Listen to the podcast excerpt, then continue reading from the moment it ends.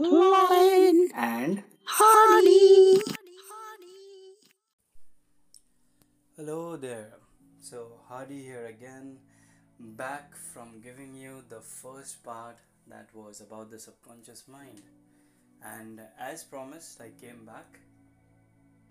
I've done my research. And all in all, I am sure you are going to have a great time listening to this podcast because I have done like serious amount of research on it. So please, if you really like it, I hope this time doesn't go to waste. So, as I was saying the last time, the subconscious mind is governed by a set of rules for how it can function. The first thing you need to understand is that the subconscious mind doesn't know the difference between what's real and what's not. This is why many horror movies make us so scared despite the fact that we are not in any real danger. Anything that you imagine in your conscious mind, your subconscious mind doesn't know if it's real or fake. And if you think about some scary situation which for many of you might be approaching an attractive girl, perhaps your heart will begin to beat faster, your pulse starts racing, and this is a real effect being caused by something that you imagined in your head. This is why people tell you to visualize positive situations playing out again and again. But this is me interjecting here and saying that is just one part of the story. Since your subconscious mind doesn't know the difference between real and fake stimulus, simply imagining yourself successfully approaching an attractive girl enough times can trick your subconscious into actually thinking you already done it. The same is true for solving problems. Imagine your goal is to buy a nice sports car, asking yourself a specific question. Enough times is literally calling for the enormous creative power of your subconscious mind. Into action, that is. To solve the problem for you now, and the second law of the subconscious mind is that time passes slower yes time actually passes slower this might be an enlightening moment for every one of y'all but bear with me. And what i meant to say is time passes slower when you're actually using it. That is using your subconscious mind. We've all heard the saying that time flies when you're having fun but most people don't know why that is true.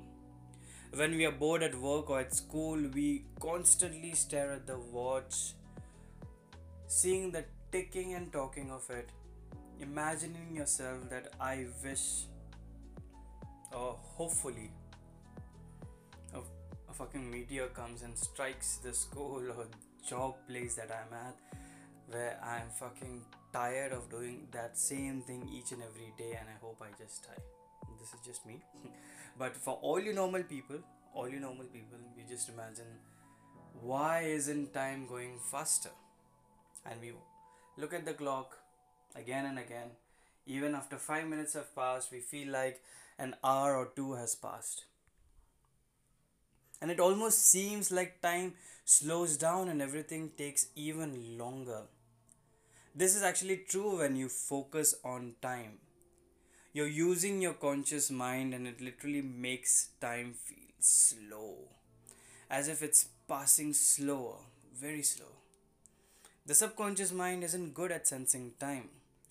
So when you're having fun and not focusing on the passage of time, this really makes it go faster. When you sleep and you wake up, it feels as if no time has passed because your conscious mind was completely asleep. The third law. Yeah, we're going on to the third law.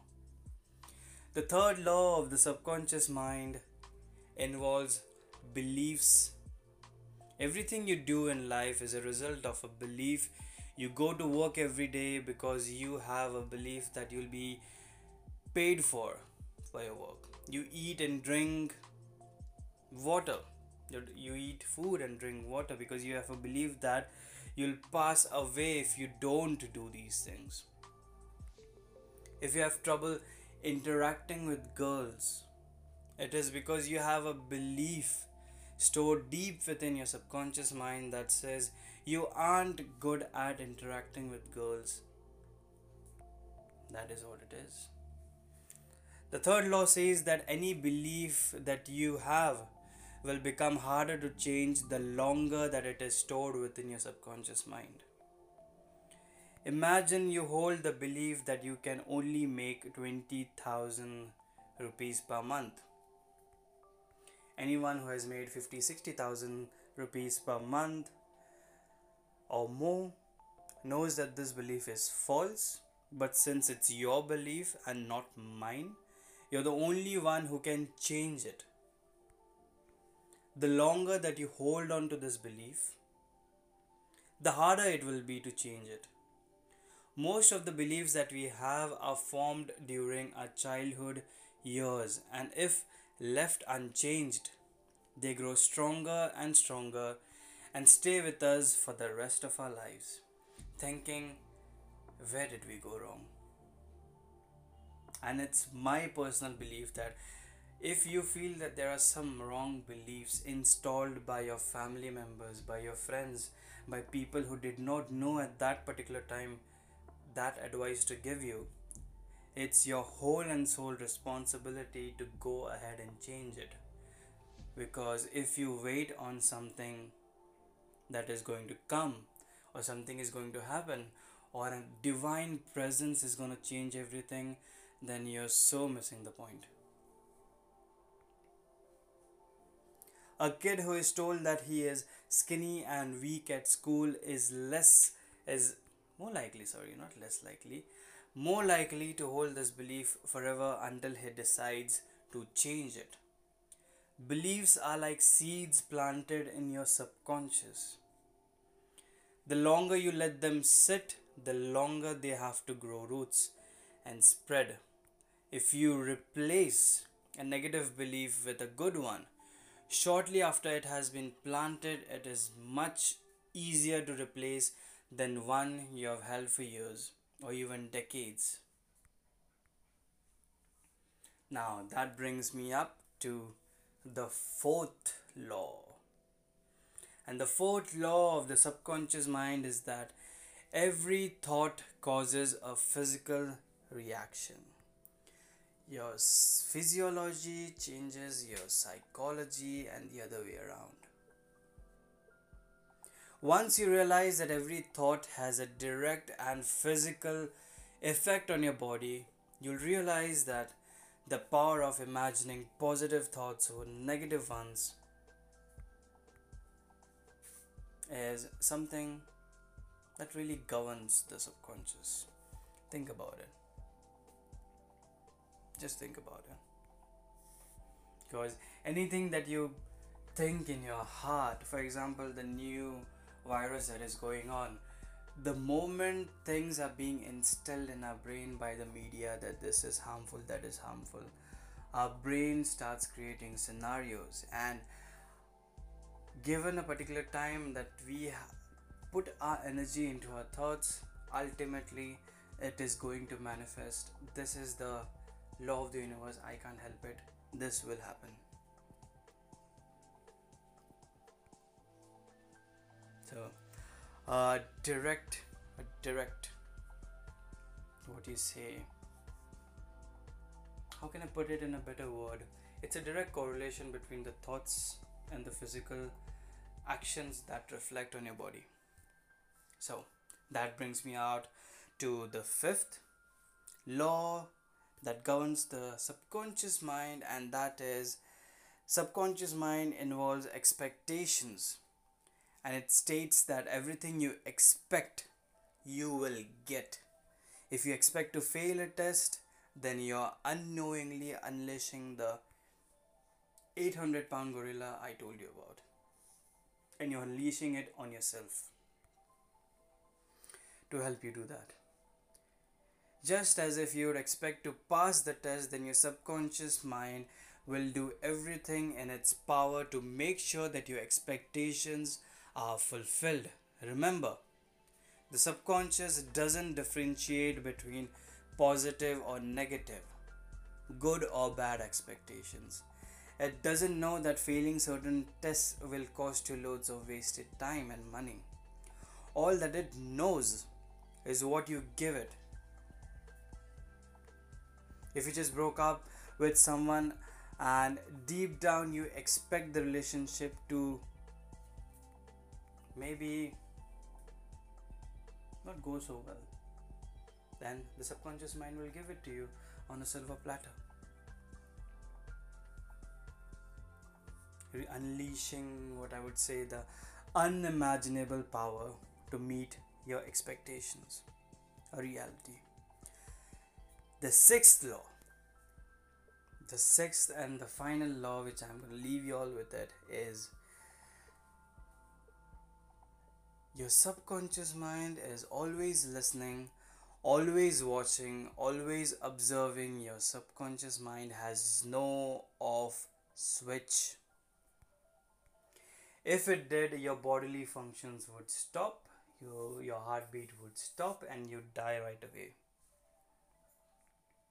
Your subconscious mind is like a camera and it's always recording more importantly, it's always looking for proof to confirm its beliefs. And think of it this way it's an internal projector projecting out into the world what you believe. So, if you believe that you are going to see a particular thing, or if this belief means that good people never go ahead in life, your subconscious will sort through your life, going through your eyes, and looking for only those patterns which confirm your internal belief. This is some truth, very hardcore truth right there. Think about it. And if you hold a belief that you're not good looking, your subconscious mind is constantly observing your interaction with other people and looking for evidence to strengthen this belief. Imagine you watch one of your things. Or go through any courses that gives you signals or imagine that there is a book i will not say what kind of book it is that shows you how to read the signals of attraction from the other gender. And once you've tuned into this frequency you begin to see things differently and you notice that attractive girls are constantly giving you signals that they are think thinking in their mind that you're a fucking good looking man.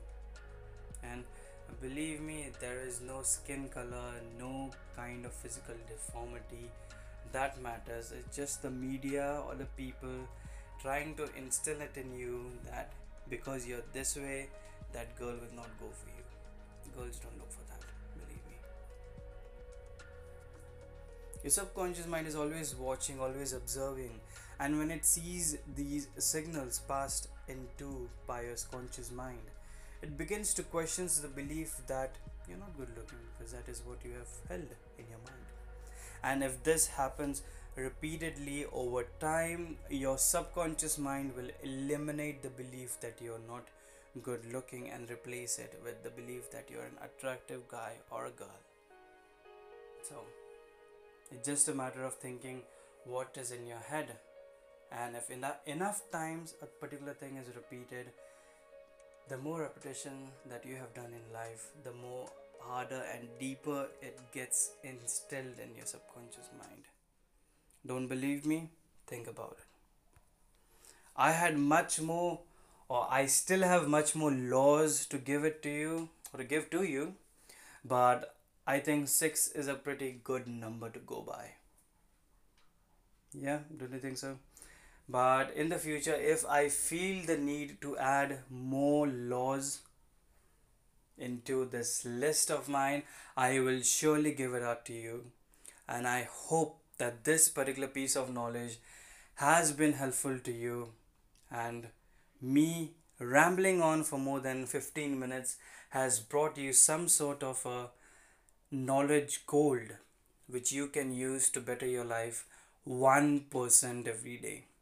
If I've done my job, please share this podcast to the people in need. And that's about it. Thank you so much for listening. I hope the person who's listening to this has a lovely day or a night or a lovely weekend or however it may be.